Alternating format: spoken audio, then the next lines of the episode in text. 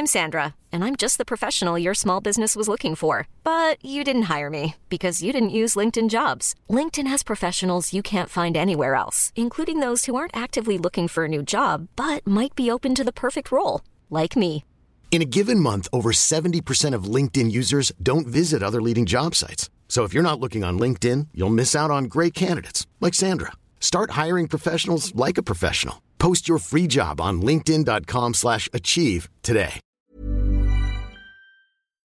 Hey, Matthew here. Just before we get started, I wanted to let you know about a minor change to the way this podcast is streamed that might affect you. Scaffold is moving off of SoundCloud and onto Acast, a different and frankly better hosting service for podcasts. Basically, nothing's changing, it's just not going to be available on SoundCloud anymore. So if you listen directly from SoundCloud, you'll likely have to subscribe again through a different service like Apple Podcasts, Spotify, Stitcher, or my personal favorite, Pocket Cast. If you already stream the show through any platform other than SoundCloud, though, then you're fine. Okay, that's it. On to the show. I'm Matthew Blunderfield, and you're listening to Scaffold.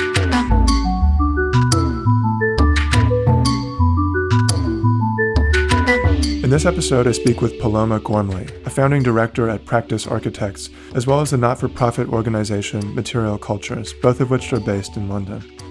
Material Cultures, which along with Paloma is directed by Summer Islam and George Massoud, brings together design, research, and action towards a post carbon built environment. And a lot of their research feeds directly into the built work that Practice Architects designs. Practice is probably best recognized for their Flat House project, a groundbreaking, radically low embodied carbon house. One of their earliest projects, Frank's Cafe, is equally inventive, made up of recycled scaffolding boards and a timber structure ratchet strapped to the roof of a multi story car park in Peckham. It's been reconstructed there every year since 2009. Paloma's parents are both artists. Her mother is the painter Vicken Parsons, and her father is the sculptor Antony Gormley. And we talked about the way her exposure to the art world growing up informed her approach to architecture. Among other things, we also discussed the struggle in balancing the poetic and sensorial aspects of designing with nature, with the technocratic reality of what sustainability means in today's construction industry. We also talked about how practice architects are trying to frame new relationships between agriculture and architecture, as much through their built work as through the stories their projects tell about new ways of building and living. And now, here's the interview. I hope you enjoy it.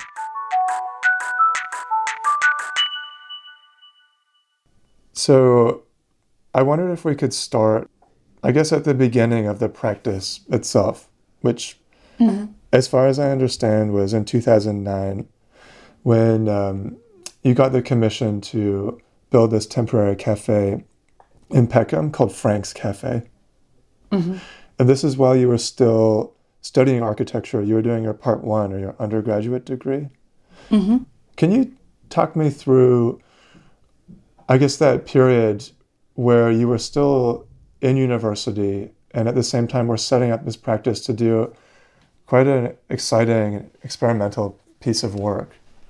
Um, can you just kind of bring us back to that moment and how you were balancing being a student with being, in a sense, a founding director of a small practice? Sounds very grand. Um, uh, we, um, so Lettice and I are studying. Sorry, this is Lettice Drake, who Lettice Drake. you worked on the cafe with. Yeah, and who she's the the kind of partner, the other partner in practice architecture. Um, so we were studying, and and a friend of mine um, approached us, Hannah Barry, uh, who runs Bold Tendencies, uh, approached us because they've been they've been running the exhibition Bold Tendencies on on the roof of that car park. And just for, for just for listeners who might not be aware, Bold Tendencies is a sculpture park that's situated in this multi-story car park in Peckham, and that's been running since 2008. Well, before, so they'd they'd started in I think two thousand and six. Okay. Um, so Hannah had managed to kind of get the keys for this car park off the off the council, um, and yeah, on the basis that they were putting on this exhibition, and and it was very successful, but but also people would kind of come to Peckham, um, go all the way up to the top of this car park, and then in a way there wasn't anything to kind of uh, host them or greet them when they were up there. So the idea was to set up a, a kind of cafe, somewhere to get a drink, maybe a sandwich.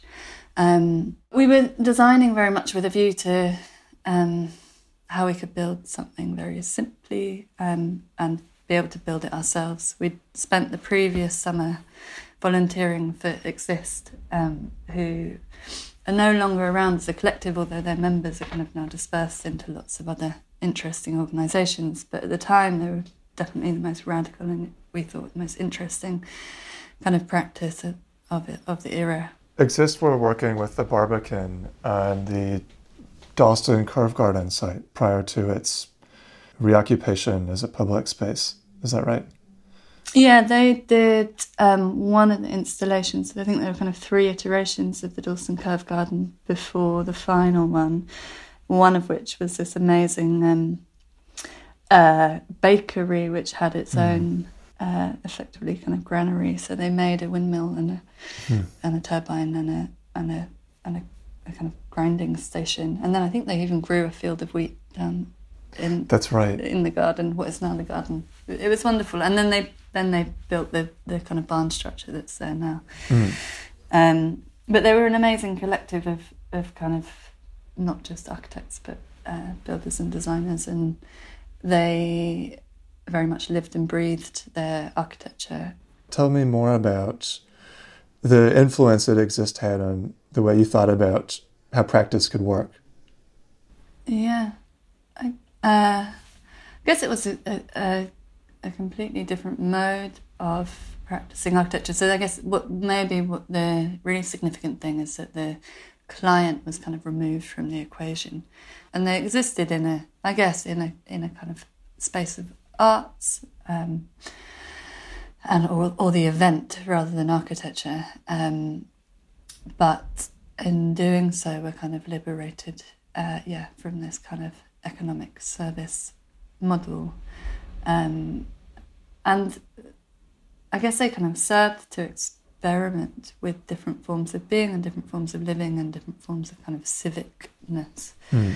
So on the one side, it was how they um, could, as a collective, kind of sustain themselves with very minimal infrastructure, um, but always kind of kind of beautifully efficient and and well designed. Mm. I mean, it's reminiscent of the kind of work that collectives like Assemble do. And mm. I know that members of that collective studied at Cambridge, and I wonder, was that around the same time you were a student there? We were all in the same year. Okay. Yeah. Interesting. Um, so we, yeah, I mean, we all we had, I guess, similar, very similar experiences, like similar education, and then Maria from Assemble was also volunteering with us um, that previous summer. Um, and who was teaching there at the time? Is this the time that Tom Emerson was on faculty? Yeah, so Tom Emerson taught a lot of, would have taught, I guess, half of us. Um, for our final year. So he was my tutor in, in the year that uh, we designed Franks. Um, and actually, I, I kept it a secret, kept the project a secret from him because I thought he'd be a bit pissed off that I was distracted um, by other things. But um, in the end, he, he, he he's yeah, he came to the cafe and, and was quite pleased. Um, uh, or thought it was a reasonably worthwhile thing to have been distracted by. Um, but yeah, so we yeah we're kind of that cohort, and a lot of the there's quite a few people from Assemble would have volunteered or helped build Frank's Cafe in that first year. We mm. kind of called in everyone. It was after the construction started just after we'd finished our exams, so we just put out a message to everyone we knew saying if you've got a spare day or two, come and come and lend us a hand, mm. and, and that, we'll learn how to use power tools together. and that was the beginning of what seems like a really productive period where you were continuing to work with bold tendencies and other installations in the multi-story car park, including The Straw Auditorium? Yeah, it, was, it kind of set us off. I mean, the the the cafe. We never thought Lettice and I never thought what we were doing was in any way the beginning of a, anything as formal as a architecture practice. And I think it was maybe a year or two until we had a name or a, you know anything else. Uh, so it, it, was incredibly informal, um, and I guess that directness of kind of working with peers often. So working with people that um, felt less like a client and more like collaborators. Um, it felt like we were kind of sharing in the in in the kind of risk and the excitement of what we were doing, designing and building everything that we made. So yeah, it's interesting that you say that it was very productive and it and it and it was um, in many ways probably the most productive part of my life. But at the same time, um, it was the least kind of administrative and and formalized, and we had the least projects going on. We had had one project at a time, and we moved from project to project. And now, now I'm kind of, you know, you're juggling three, four, however many things at any one time, and yes, and yet kind of less seems to happen um, somehow. But mm. the projects were small and uh, and kind of light, so that that was definitely part of it. But uh, yeah, we just moved. We we would design something, go to wherever it was, build it. We kind of generally design only up to um, structural level of resolution, um, and working with really great engineers. So Frank's was done with Price and Myers, and then we started working with Structure Workshop, um, who were really wonderful. Um, so we'd get the kind of yeah that primary level of resolution, and then we'd start building the structure, and then add everything else on on site. And I guess the nature of the things that we were making meant that that was possible.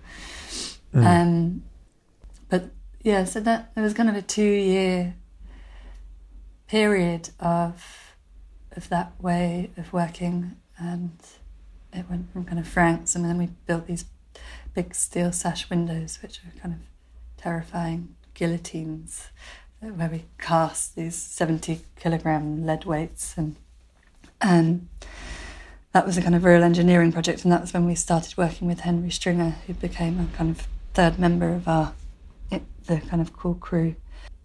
Yeah, after those windows, we uh, worked on projects like this auditorium made of straw, which is in the same car park, just a kind of circular space with a with a kind of very flush front wall. So you kind of you approach it, and it feels like you're just kind of walking up to what might be the kind of end of the car park, and then you get sucked into this kind of warm, acoustically soft, mm. Uh, mm. kind of farm smelling space. Yeah, it looks totally surreal. These kinds of projects, which seem experimental and improvisational and have a kind of countercultural, I guess, spirit to them um, in the way they're they're occupying temporarily. They're effectively squatting in mm. uh, overlooked or disused space in the city, and to me, it feels like it it borders on an artistic practice. Hmm. And I wanted to ask you about uh, because both your parents are artists. Um, your mother, Vicken Parsons, is a painter, and your father, of course, Antony Gormley, is a sculptor. What kind of exposure uh, growing up you had to the art world, and what kind of influence they had on your uh, decision to go into architecture, and also your approach to design? Hmm. Um, in a way, my, my choice of architecture was was trying to um, find a space of distinction from my parents because the, that space of art was very well occupied by the two of them. Um, so I, I, was keen to, I don't know, I guess, find my own discipline. And architecture felt like it, it could contain ev- everything. To me, like a really, well, I'm, I'm very happy to begin in in the mundanity of kind of mm, everyday stuff and then find the kind of pleasure and the joy in, in Mm. slightly subverting that. Um, and maybe that desire to subvert comes from comes from that kind of exposure to the arts.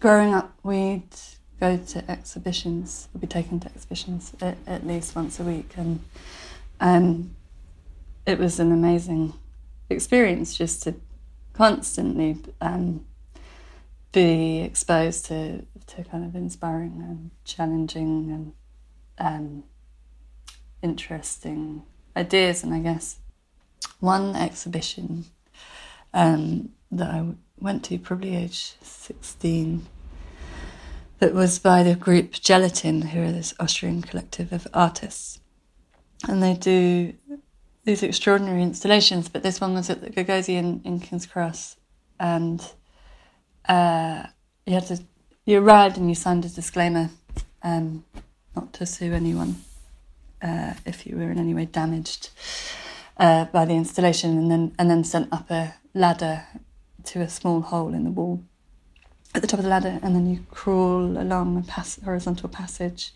and then drop down into a kind of womb-like space that's just made out of kind of furniture and armchairs and old chests of drawers, with a very soggy bottom of the floor and take off all your clothes and then arrive into this uh, room that was mainly it kind of felt like a kind of dump um, huge indoor dump that was that had been flooded.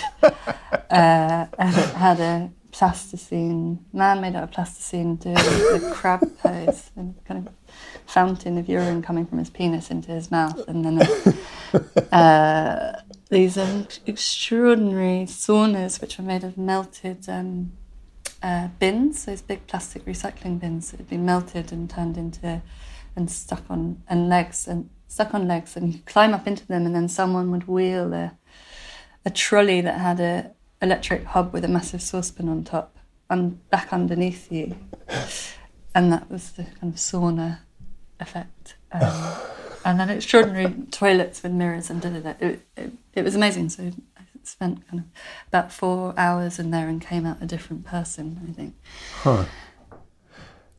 Wow. I mean that that that description itself for me was a real journey. Mm. it just kept getting more and more bizarre. But um, can you actually bring me back into that moment, the four hours you spent in that sauna, and how it transformed you, how you emerged from that experience? Yeah, I think. Um, what is it?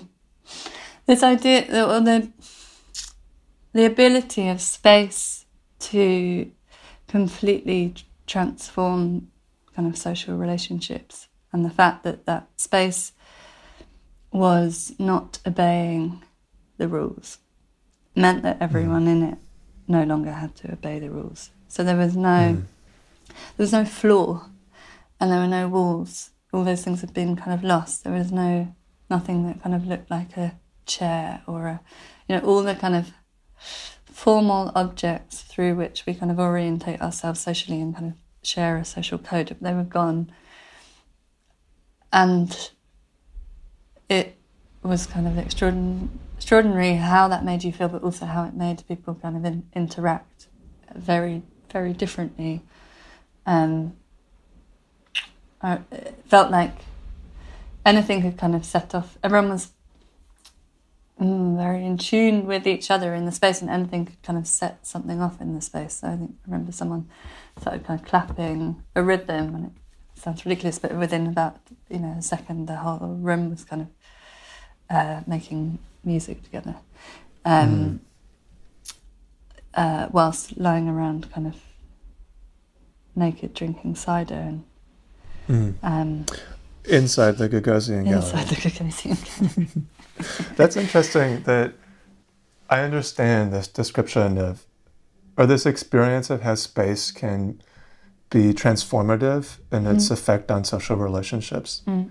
And in a sense, what you're describing, or the kind of space you're describing, really is the space of the gallery. And in your work now, the equivalent space that I want to explore with you or discuss with you is the space of the factory, mm-hmm.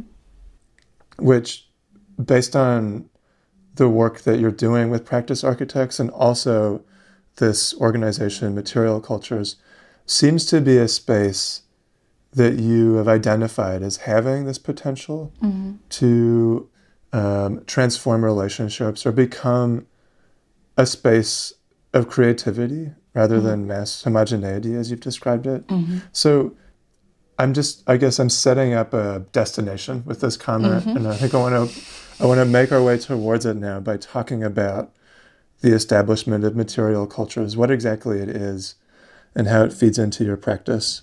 Mm. Um, so, Material Cultures is a research organisation um, established probably about two, three years ago now, with, with together with Summer Islam, um, and we run it with George Massoud, who's another other director. Um, and it's interested in the kind of intersection of uh, what are seen as kind of very traditional materials, so uh, straw, earth, stone, um, but with kind of contemporary technology um, and effectively how those materials can become mainstream, which is actually something that even in the space of time since we established it, feels like it it's hopefully an, an inevitable thing, um, and definitely that that that it's um, something that architects are really now very keenly getting their teeth into, and that that changes. It literally feels like it's happened in the last kind of couple of years, and it's quite amazing um, to have seen. Um, but yeah, the the organisation, I guess, for me anyway, emerged uh, out of um, having done this project called Flat House, which was a, a project uh, to, create a house um, out of agricultural materials, namely um, hemp uh, and to think about how, I guess, inherently kind of low carbon materials can be used in quite a kind of contemporary way and in quite a kind of conventional building, just a, a kind of 100 metre squared house.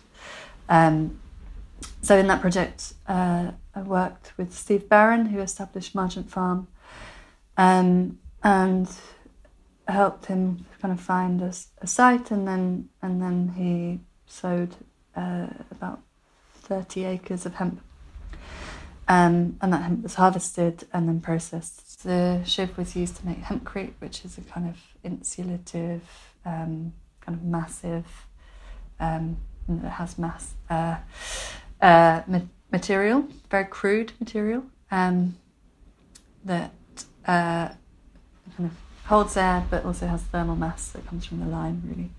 Um, and then the, the fibre is incredibly strong and was combined with a bioresin and, and made into a cladding panel. So mm. we were kind of looking at those two different outputs. Um, mm. I love the just the the detailed description of the material that you're working with and all of its all of its constituent parts that become useful as construction material. Mm-hmm. And it's just reminding me of a lecture you gave um, virtually at ETH two years ago as a part of Adam Caruso's seminar series called What's Next, mm. where you're asking this really broad question, which was can we can we being architects can we return to stuff and i mean you started by describing explaining the kind of history of construction as originating through the use of stuff that didn't really move very far from where it came from mm. And that we've we're now in this period of what you've called a product architecture I mean, if you mm. think of the cross section of a wall you can see various layers, not only of petrochemical based materials, but also of liability and building regulations, which dictate the use of those materials. And so, this in depth description of hemp that you're giving us now is really a description of an alternative um, that relies less on the petrochemical industry and also on these, these very abstract um, kind of layers around architecture that, in a way, distance us as designers, but also as inhabitants from the building itself. Mm. You've called this a kind of loss of agency where we get we become alienated from the way our homes work and you're asking you know, how that acts on us and i guess this project um, flat house is a, a possible answer to that could you talk more about the prototypical nature of flat house and what other kinds of um, i guess critiques it was making of the building industry as it stands hmm. um, that was a very nice précis, probably more eloquent than, than the original talk. Um, I mean, it's from it's from what you had said, so I'm just paraphrasing it. Um, oh, that was good. Nice to to hear it back, and and I think said clearer. Um, but yeah, I get uh, Flathouse contained, I guess, quite a few questions and suggestions. Um, so I get, one was this, um, yeah, well, many, multiple questions or relationships, questions about materials and, and the kind of buildings relationships to materials. So one kind of about geography. So the the the hemp was grown literally in the next field, um, and then just happened to have to do a couple of laps of the country before it came back um, to site because the processing equipment for hemp um, only really exists currently in, in one place in Yorkshire. You know, the reality is it's it's pretty hard to orchestrate anything like a kind of building that's drawn from a from a kind of local landscape these days uh, because of supply chains. You know, even if you wanted to go and dig up enough clay to make your house, you you might be blocked by um, you know planning permissions to dig that bigger hole. Um, so it, it's the the stuff architecture, this kind of direct architecture, is there's there's so many um, uh, barriers to it. But I think what what we're trying to work out is what they what each of those barriers are and how they can be overcome. And to be honest, what you probably end up with is an architecture that's as codified and as kind of structured and but that's hopefully just a, a kind of better and reformed version of the same thing. Um, but there can also hopefully be some kind of playful adventures along the way in discovering what that architecture is.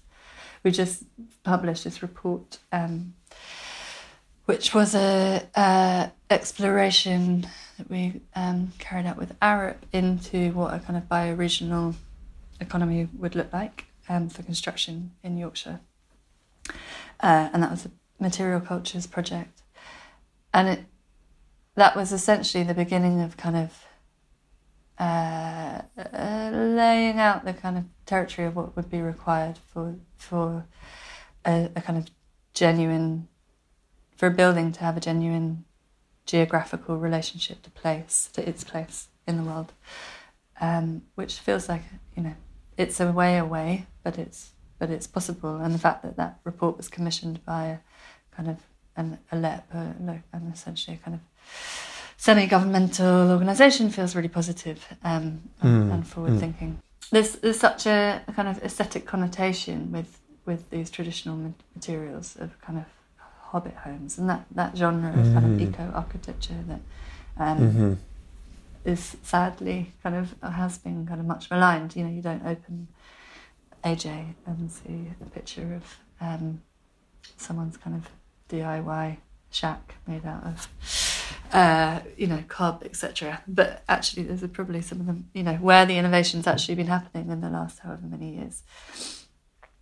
Um, and I, uh, in a way, I mean, I have a deep respect uh, and admiration for that language of architecture. Um, but I think we're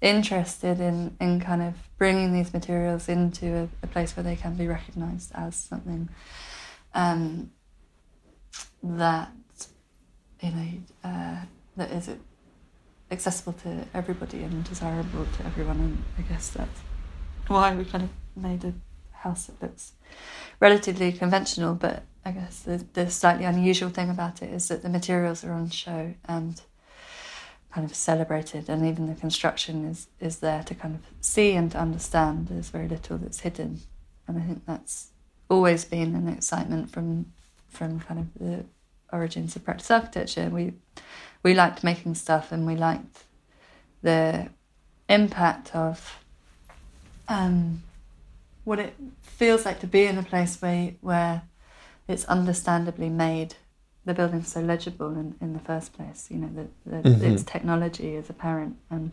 Mm. It makes a lot of sense that there is this desire to build legible buildings or understand quite clearly how a building is operating, especially in a period where technology is increasingly almost mystical or or at least boggling and incomprehensible in its complexity. And there are no longer any moving parts. Mm-hmm. in terms of digital culture. And I think I've been on this odyssey recently speaking with practices who work um, primarily in virtual space. And then also more recently, I spoke with the architect Takeshi Hayatsu, who you've worked with as mm-hmm. well at Central St. Martin's. Mm-hmm. But to me, there's this clear binary that's established itself between designers who are wholeheartedly embracing the virtual and designers who are trying to recover some sense of hmm. materiality, tactility, and legibility of, of construction, uh, almost as a form of resistance or recovery. Mm. um, and I think further to that point, um, I want to talk more about uh, the way you've been thinking about the factory as a space of creative production. Mm-hmm. Through material cultures, you've explained that you aim to co opt the factory as a place of creativity rather than mass homogeneity. I mean, you're working through ideas here about alternative approaches to the factory and also staking out a new territory, I think, of participation within the process of mass production. Mm-hmm. This ties into this question of a concern that you've raised around how processes like reuse and recycling can quickly become highly technocratic.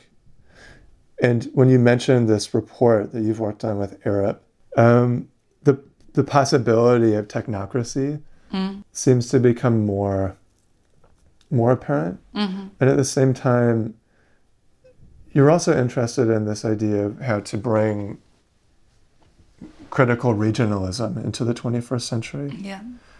So the question I'm going I'm thinking I'm going way up, I'm all over the place right now but the question is it's just making me think um, with you know just a small feat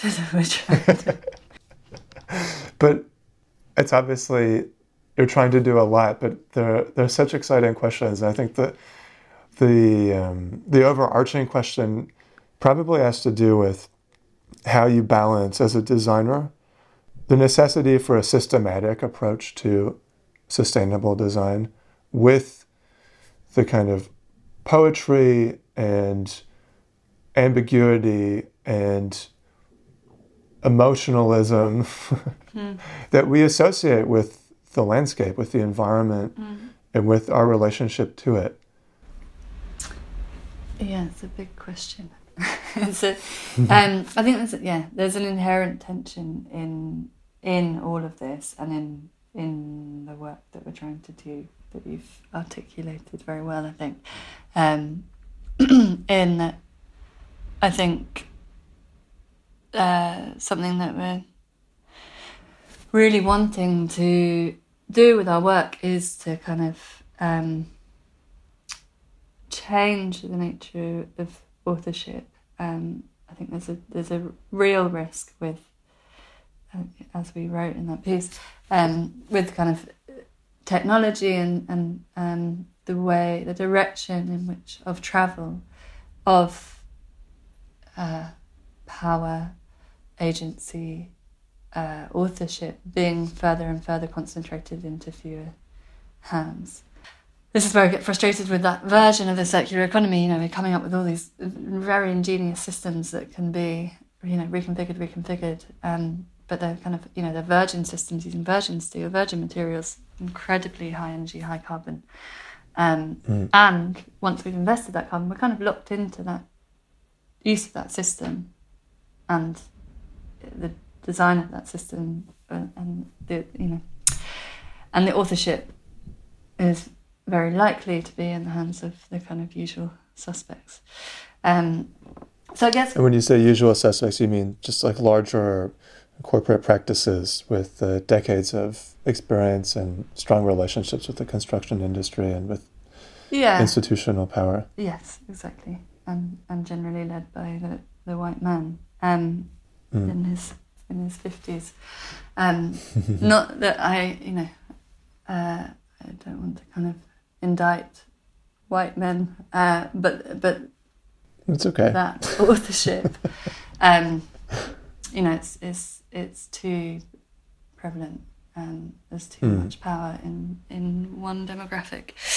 Um, so I guess one of the things that feels exciting about these natural materials um, is that they're um, they're kind of inherently looser. Actually, they're very they're very simple to design with, very very direct. Um, so those kind of technical barriers that, in a way, we've kind of created with this kind of oil culture, um, and the and the kind of layers and the layers of liability that you were describing earlier, um, that make the practicing of architecture and design this, um, you know, discipline that you have to train for seven years at great expense and great debt, um, necessary they kind of necessitate that. But in a way, a, a lot of that. Um, that technification kind of goes out the window. You're back to a much more straightforward way of, of doing things. Um, and even if we are limited with a timber frame to five stories in a way that, you know, that's also potentially a, a, a pretty good scale to be carrying on with. Um, mm. kind of leave the skyscrapers to the noughties, leave them standing, but we can maybe move move on.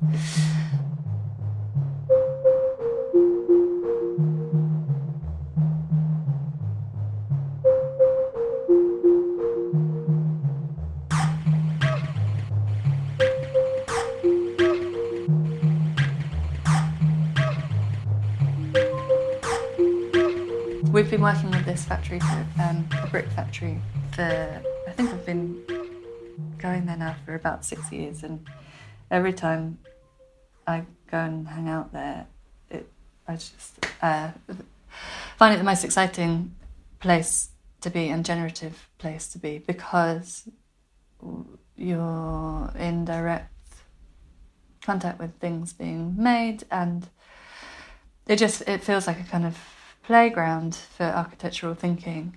Um, so the the ambition for material cultures, whether we get there, I don't know, um, is for um, the kind of uh, design and fabrication and innovations of our kind of systems and models that we're developing as part of the research um, to to kind of happen in a place of of manu- manufacture and alongside it. So you almost have these parallel streams, if you can imagine a kind of the plan of a the, the factory of our dreams. It it is you know on one side you have this kind of rationalized um, process making multiples, and on the other side you have chaos.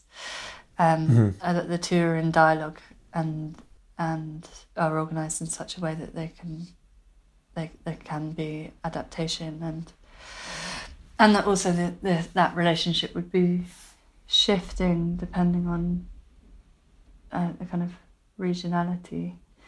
Um, mm. But I think that it's always going to be important to our work that there's um, that the that we're working at these two different scales. That on the one hand, um, you're kind of looking for these outputs that you know maybe one day Taylor Wimpey might you know um, draw from some of some of the design work that we're doing at, at, that at that scale. But on the other hand, you're kind of you know, making a, a shed with with boulders instead of foundations on a farm somewhere in Cumbria. Um, mm-hmm. Just for listeners outside of the UK, Taylor Wimpey is a large commercial construction company responsible for a lot of new and shoddily built housing in, in London. and further um, afield and everything. And further afield. Um, I'm going to ask you one more question and I'll let you go. In another interview you gave, you were talking about the Margent Farm project, the, the Flat House project, and how the client was a filmmaker. He was a filmmaker who was interested in narrative and a certain sense of integrity or loyalty that can be brought to the story of the project rather than than just pragmatically proceeding with the design of it. And at the beginning of the conversation, you talked about how you are, in essence, a pragmatic thinker and drawn to the kind of mundane or banal aspects of construction and architecture. And something you learned from that project was how important it was to keep this romance alive despite all the pragmatism involved. Could you could you elaborate on that? What exactly you learned from this filmmaker and how moving forward narrative will become more hmm. fundamental to the work you do? Hmm. Um, I'd forgotten I'd said that, but uh, it's, it's very true. It was it was amazing working with Steve because it because he's a um, he's a director and he deals in in stories and it and it always felt like the the yeah the project at Margent Farm was a, was a story. This idea of kind of buying a farm and growing a field of hemp and growing essentially growing a house um, was the story, and then and then all these hurdles that we came up along you know came up against along along the way that had I been doing it without Steve, would kind of have thrown the project in very different directions at each at each point. But because um, it was so important to him that that the story was, you know, yeah, as you said, uh, had integrity. It meant that we just kept on kind of pushing th- through, you know, doggedly following a straight line, depending on no matter what was in front of us, and that that led to things like the, this hemp that's been growing on the growing on the adjacent field, kind of doing this doing its own journey then around the country in order to find the people that or the machinery or whatever to that could process it. It would be much easier to have just grown some hemp and bought some other hemp from, you know, when they grow it and process it in France by the, you know, by the ton. Um, mm. I think in hindsight, in a way, uh, yeah, it is. It is already influencing, or it's influenced everything that kind of came after for me, um, and even the things that we've been talking about today. You know, this this relationship to the factory. At the moment, a lot of that is story um, and and narrative. You know, we we have um, the beginnings of, of those relationships, but the the kind of that fuller picture is is very much one that uh, currently exists in fiction, but without the fictional version, the um, the reality, the real version might not ever happen. It feels like a really exciting place to be at the moment in terms of kind of weaving together these different territories. So working across architecture, construction, um, but also kind of agriculture and landscape. So material cultures is increasingly looking to um, kind of what the future of this kind of manufactured landscape might be and what, what that represents as a design question. Um, so if we are talking about architecture as a kind of regenerative force, really what we're talking about is agriculture. And what does that agriculture need to look like in order for it not to be a kind of another kind of uh, industrialized process that kind of degrades the soil and contributes to climate collapse and biodiversity loss.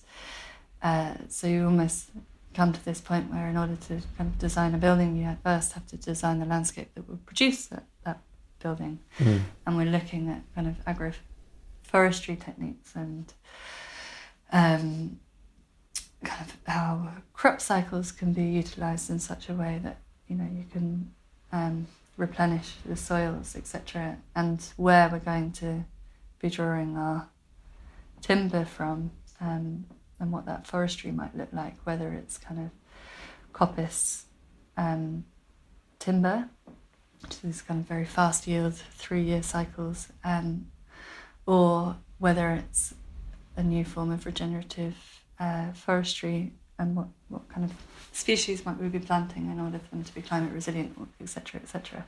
But these are all kind of questions, in a way, we need to answer now in order to start making the buildings of, you know, of of the future in, in 10 or 20 years.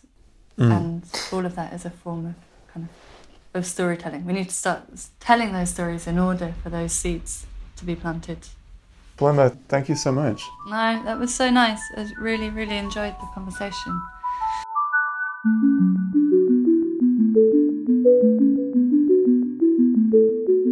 You've been listening to Scaffold. I'm Matthew Blunderfield and I produce the show. The theme music is composed and performed by Luke Blair.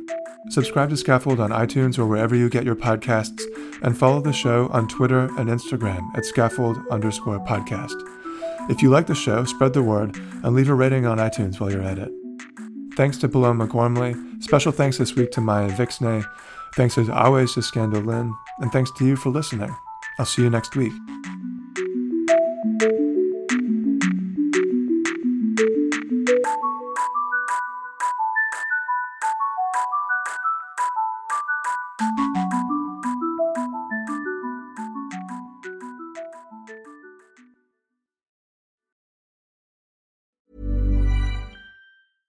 Ever catch yourself eating the same flavorless dinner three days in a row?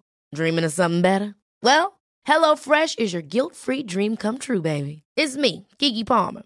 Let's wake up those taste buds with hot, juicy pecan-crusted chicken or garlic butter shrimp scampi. Mm.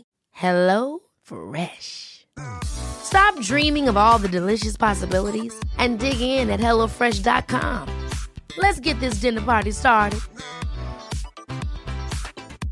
Want to get a chiseled look in the jawline? Sculpt and shape your jawline with added volume from Juvederm Volux XC. Juvederm Volux XC is an injectable gel specifically designed to be robust enough to improve moderate to severe loss of jawline definition. And it is the first and only hyaluronic acid filler approved for the jawline. Add volume to your jawline for a chiseled look with Juvederm Volux XC. For important safety information and to find a licensed specialist, visit juvederm.com that's J U V E D E R M.com. Not for people with severe allergic reactions, allergies to lidocaine, or the proteins used in Juvederm. Common side effects include injection site redness, swelling, pain, tenderness, firmness, lumps, bumps, bruising, discoloration, or itching. There's a risk of unintentional injection into a blood vessel, which can cause vision abnormalities, blindness, stroke, temporary scabs, or scarring. Talk to a licensed specialist to find out if it's right for you. Visit juvederm.com. That's J U V E D E R M.com. Even when we're on a budget, we still deserve nice things. Quince is a place to scoop up stunning high end goods for 50 to 80% less than similar brands. They have buttery soft cashmere sweaters starting at $50, luxurious Italian leather bags, and so much more. Plus, Quince only works with factories that use safe, ethical, and responsible manufacturing. Get the high-end goods you'll love without the high price tag with Quince. Go to quince.com/style for free shipping and 365-day returns.